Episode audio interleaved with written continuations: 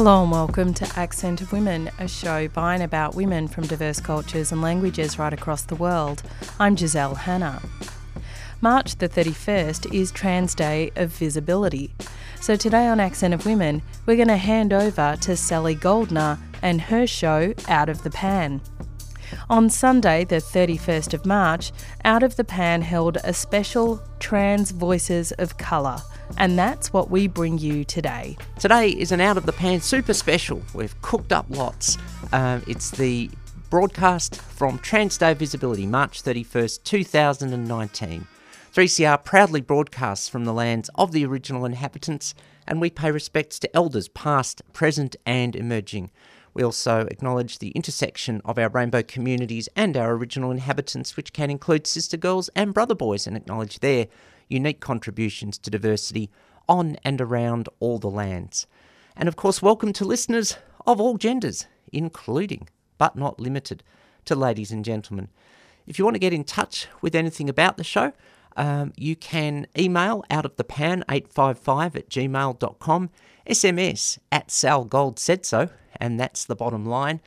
And um, get in touch with me, um, not so much via a post, but via the Out of the Pan page or my personal page on Facebook. And you can SMS 61 456 751 215.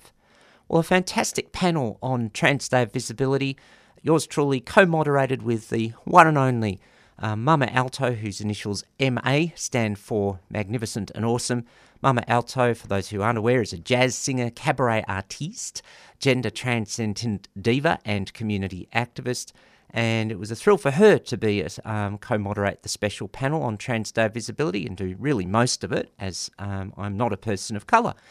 Jack Pallett is an 18-year-old half-Indian actor. He was the first of the three panellists. He has been in plays such as Gonzo Blemish and Here.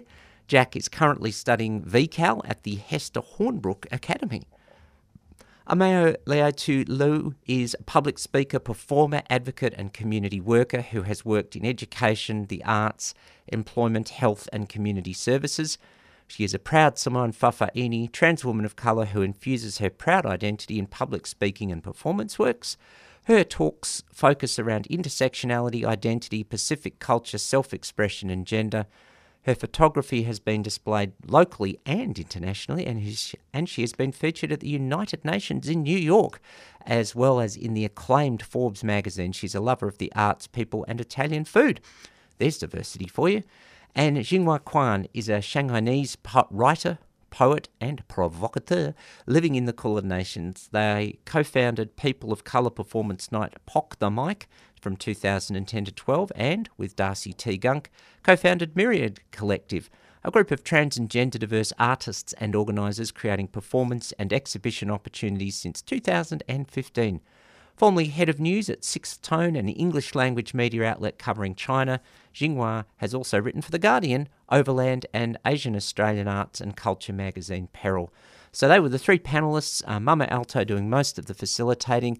We pick up um, just into the panel discussion where the question was pretty much asked a sort of open question what are the ups and downs of being a trans or queer person of colour? And we lead in to the answers there. Queer culture that straddles lesbian and transmasculine spaces, I suppose. I think that sometimes, like global conversations about trans rights that are often kind of come from a Western perspective. A lot of culturally specific and historically specific stuff can get lost in that. So for me, as a writer and reporter, and as a a person of color of Chinese descent, like resisting resisting that flattening of trans experience and gender diverse experience, and particularly like a lot of our cultures that do have particular understandings of gender that might be different from the contemporary Western conception of gender, you know, making space for that complexity is really important to me as well. And that's a great quote to take us to the quarter mark of the of the event and the broadcast. Resist the flattening of trans identities when it comes to cultural contexts for trans people of colour, so that you can see the full spectrum of the rainbow, or so that you can see everything in three dimensions instead of two. We'll have a quick breather on our fabulous Trans Day Visibility panel and um, resume it in a short while. You're here at Hares and Hyenas and maybe hopefully soon on 3CR. I'm your host, uh, Mama Alto. Joining me is Out of the Pan host Sally Goldner. I forgot to mention the usual ways of getting in touch with the show still apply today. So um, if you're listening somehow, but he, here or beyond, you can still communicate up to me silently, although you were on aeroplane mode. That's not going to work either. Um, said the techno idiot. Um, out of the pan 855 at gmail, 61456751215. Tweet at Sal Gold, at Sal Gold said so, and that's the bottom line, and at 3CR, or look for the Facebook post. But even if it's on podcast, um, we'll take questions at any time afterwards. Let's get back to it. I feel like I've always something I've always wanted to be a wrestling announcer. Round two. Wrestling is a great um, analogy for what we have to do with our identities as queer and trans people of colour. Think we what planned this. That's what we'd love to talk about next. With being trans, gender diverse, non binary people of colour, and indeed queer people of colour more broadly, um, there are multiple layers of identity. Uh, and I'd like now if each of our panelists could talk to the difficulties that come with those intersecting layers of identity, the ways in which you might be doubly marginalised, the ways in which it is difficult to operate as a person of colour in queer spaces, the ways in which it's difficult to exist as a trans person in spaces that are dominated by people of color's traditional values or colonial values that might erase or cause problems with who you are. Does anyone have anything they'd like to talk to on that? Yes, but it's not really about the bad things. So I'm pretty uh, racially ambiguous, right? So I always got asked what I am all through primary school and most of high school. So when I realized I was trans, it was kind of like easy, like people questioning about me about things that they really shouldn't be or don't really matter that much. It's kind of something I've always been used to. Racial ambiguity is a pretty good warm up for being trans. Would recommend.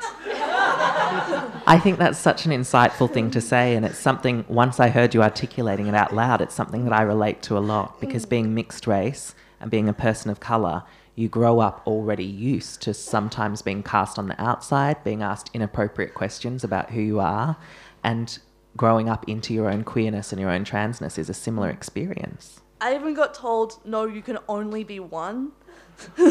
so I used to ask my Were they talking race or gender? race, like racially. You can you can't be Indian and white. You can only be one or the other. So I used to ask my mum a lot, "What am I?" She told me I was olive. So I went around telling people I was an olive. and then you helped them stir their martinis. I um, I always like to go with the beautiful allegory. You can add milk, but it's always tea, right? and so it comes in every colour, doesn't it? Um, can you speak a bit to multiple intersecting identities from your context as a proud Samoan person, where conceptions of gender are different from popular Western ideas about gender? Yeah, if I take a look at my own uh, Fa'afafine identity from my own culture, from Sam- the Samoan culture, uh, we're quite warmly embraced. So it actually gives me leverage here in a culture that still f- is finding its way trying to get its head around uh, gender, gender non-conforming, even the trans label. I think for me, bringing that I cultural identity of being Fa'afafine, it actually gives me peace of mind that I come from a strong culture that even just have a thing, um, that term of coming out, when I explained coming out, I didn't really have a coming out because it's a Western concept. So the way I explain to people when they ask me what your coming out was, I always say, well, I came out of my mum's stomach. That was my coming out. Um, but being warmly embraced by a culture that just has better things to do than be concerned about what you like to wear or the way you like to dress is such a healthy thing mental wise because you know here for me my my personal struggles have been here in in Australia in a western in a western um, construct Whereas when I went, was able to go back to Samoa two years ago, and I hadn't been in something like 35 years, and it was during the marriage equality. It was just nice to go to a place where you can you can be transgender, you can be gender non-conforming, and you can be whatever you want to be, and you can hold down positions such as teaching positions, positions that if a trans person was outed here, you know, you'll hear them, you know, people would have a field day. So for me to be able to be immersed and be able to embrace my Fa'afafine identity gives me peace of mind. I take it with such humility that I'm given that privilege to be able to be accepted in my, within my own culture and that I'm able to grow and that I'm able to just evolve as a Mao without any restrictions from anybody else. But it's being here in a Western concept that I've had a lot more of my challenges because people are still trying to grasp the concept of gender and gender diverse and non-conforming.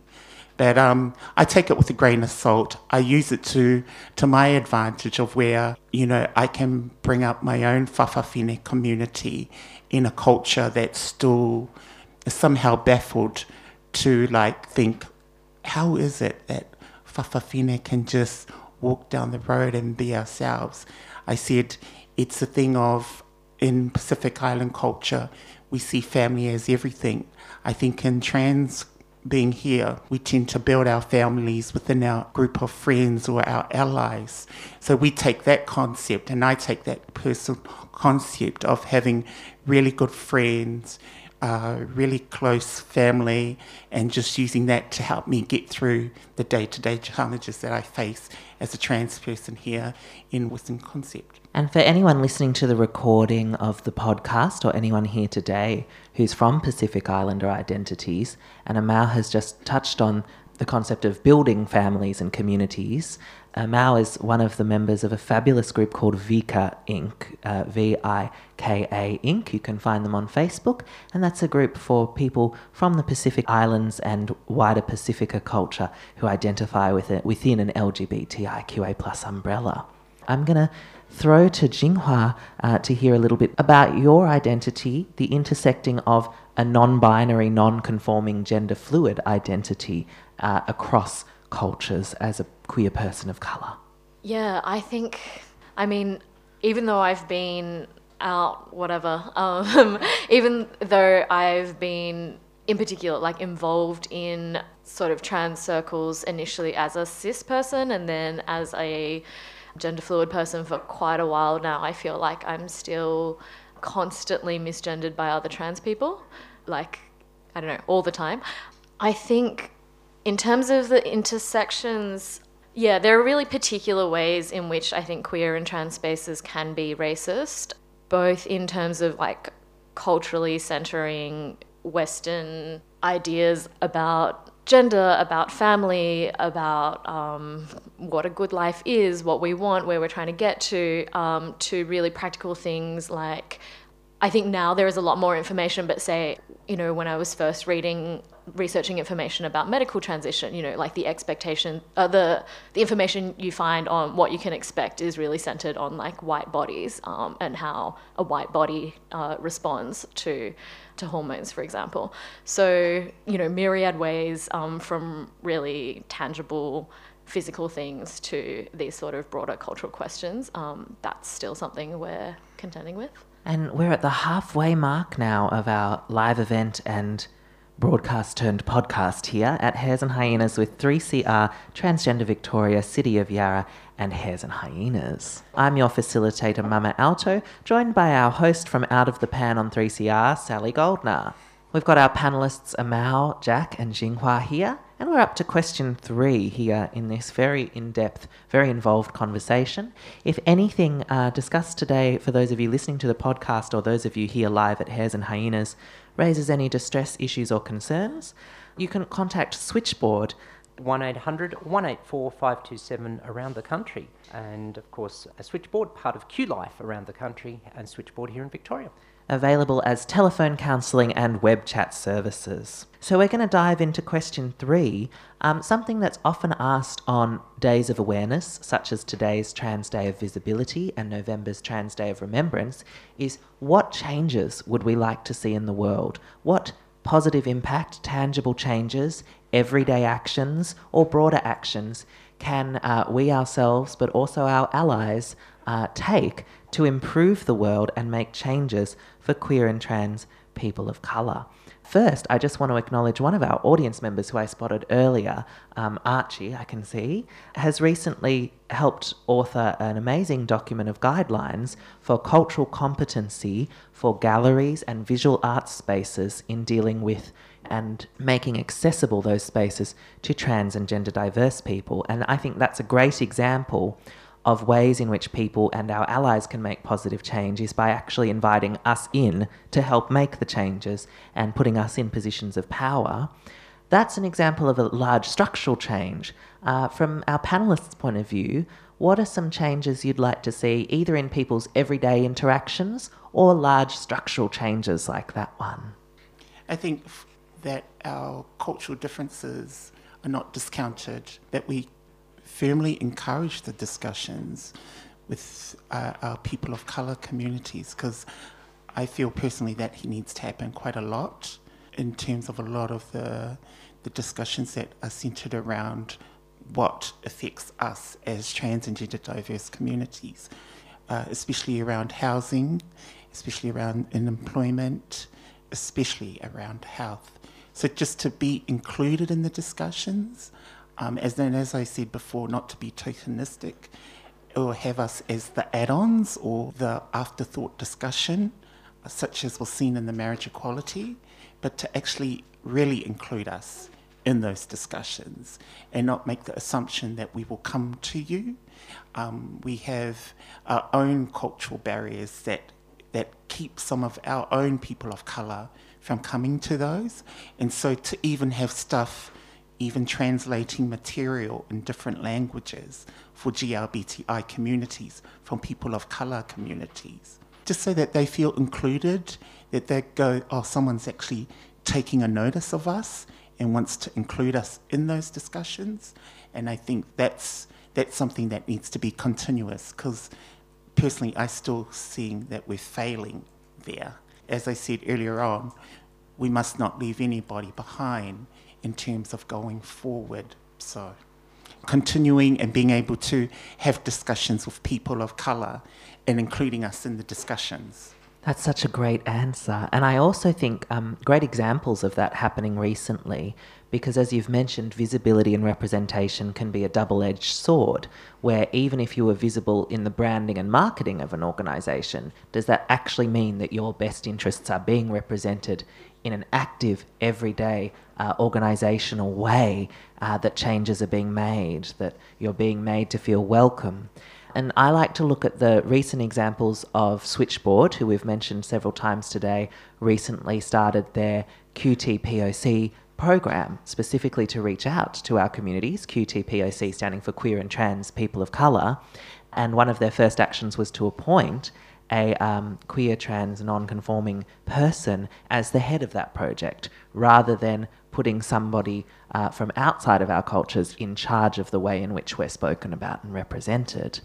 I also also love the example of so many organisations adding brown and black stripes to the queer rainbow flag because after so long feeling excluded from many queer communities, whether that's from clubs and party spaces, whether that's from online social spaces and dating apps, whether that's uh, blatant unchecked racism or discrimination in our queer spaces, something visible like having those colours added to the flags says says to us, no, you are welcome. It validates our presence and makes us feel like we have a right to be there after so many times that feels like it has been taken away. Um, Jack, do you have any examples of things you might? I know from your from your career being cast uh, as characters who are trans and gender diverse, which reverses a decades-long trend of having um, actors who are not trans uh, kind of do a version of trans blackface by performing a cross identity. Um, can you speak about some of the changes you'd like to see or that you have seen in, in the creative industries, particularly? No, uh, one thing that I really love what they did with here is, and I hate that it has to be done, but they basically said, you can't use this script unless you cast a trans man as the trans guy in the play. So I'd like to see more than that. Embedded in contracts. Mm. That's a great thing. Um, yeah. And it might sound quite draconian to use such a such a legal framework to enforce things, but uh, for people who are not from a theatre or performing arts perspective, things such as how long you can take a tea break for are often included in rules, laws, and contracts surrounding our work in the theatre. So being able to embed things that have such huge, great social implications in the contract makes a lot of sense in that environment. And uh, on other things I'd like to see change, just people making less assumptions. Because it makes an ass out of you and me. Yeah, no, there's no person of color look, there's no trans look, there's no autistic look. In that way, visibility, as we said with Amao, is a double edged sword because visibility needs to be on our own terms. We should be um, able to just be visible as ourselves, not visible to fit into a stereotype or a benchmark of what people see that our identities should look like. It's an important point on Trans Day of Visibility, especially for anyone listening to the podcast or here today who feels as if they are not trans enough, uh, which is something told to many people who either uh, conform too well to a binary expectation or don't at all. Um, could we hear some thoughts on that from, from you, Jinghua? Yeah, absolutely. I think I have really mixed feelings about visibility because I think, you know, some of us are hyper visible, some of us are not visible enough, and then visibility doesn't necessarily, you know, come with rights or understanding or justice or, safety. liberation or safety. Yeah, and some in some situations like for a lot of trans people being more visible means being less safe. So I think, yeah, we, I mean, we need to know exactly what we are trying to achieve by visibility, but also, this is a bit of a segue, but following on from what um, you were talking about, about not being add-ons, I think that's also really important to me thinking about, yeah, thinking about these things in an intersectional way and not in an additive way, because I think that, you know, simply adding, say, race and trans together doesn't get the whole picture. I think when it comes to, I think one one realm uh, that I think this is really relevant is discrimination. Thinking about discrimination, particularly like legal responses to discrimination, and you know, I think in Kimberlé Crenshaw's original writing about intersectionality, she talks about how a lot of the oppression that black women experience is not visible in adding together understandings of racism and sexism or um, but i think particularly like the way that discrimination law works in most countries is really about like almost proving that you have had this experience compared to someone who is exactly like you except for this one thing. You know it's not it's really not usable for most of us because that's not the way that we actually experience it. So that's something that's really important to me, thinking about um, how we can challenge these things in a way, I guess, that is actually accessible to trans people of color. Because also, like, you know, if the only way to challenge something is with a lawsuit um, or through institutions that we might not trust um, or might not want to engage with at all, um, or that might have a very narrow um, conception of oppression, that's not really helpful. So I don't have like a direction, but um, But from both yeah. what Jinghua and Jack were saying, I think a large key to it is whenever anybody, trans or not, POC or not, trans and POC or not, wants to make that change, it's about finding sites of power, whether that's your power or someone else's, and making sure that that power is leveraged to create change in a, in a way that can last, endure, and be powerful, uh, rather than just a tokenistic way, as Amao was talking about tokenistic representation that doesn't affect lasting change. These are big, weighty issues that we're dealing with today here on Trans Day of Visibility, live at Hares and Hyenas, podcast through 3CR, presented by Transgender Victoria and City of Yarra. I do have to wrap it up because we're moving to the end. People will be listening again on podcast on 3cr.org.au. Again, thanks so much to everyone involved, all at Transgender Victoria, um, who helped put this together. The one, the only, I'm going to embarrass him by mentioning the fantastic events organiser, Teddy, who just leaves me in awe. My, yes. My idea of events organising is um, taking a list of pizzas for a phone order. Teddy can juggle balls left, right, and centre and make it look easy. Margot, who does social media and photography, who's here and does so much awesome work. thanks, of course, to everyone at 3CR, um, Juliet, who wrote the grant, which is always um, a, um, a, um, an interesting work to do, to all the team who have put, helped put it all together on that side, and we, as I meant, will be recorded. Also, thanks to the, let's give it up for the amazing panel and facilitation. Thank you. And so, just to remind you all here today and our podcast listeners, I've been your facilitator, Mama Alto, and our amazing panel, Jinghua Qian, Jack Pallett, and Amao Leota Lu. Uh, you can hear more about and support voices of colour, queer people of colour, and trans people of colour here at Hares and Hyenas at the end of July um, with the inaugural Iridescent Queer People of Colour Cultural Festival, uh, we, which we all look forward to and hope to see you at. Thank you so much for joining us for this special presentation.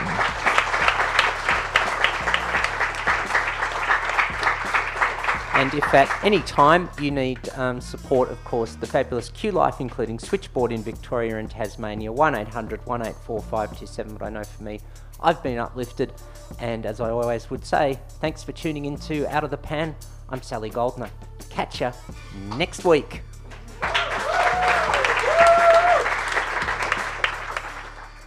A big thank you to Sally Goldner and Out of the Pan for the use of that audio. Look up 3CR Out of the Pan on Facebook, like it, and access all of those podcasts through that Facebook page. And that's all we have time for on today's program of Accent of Women.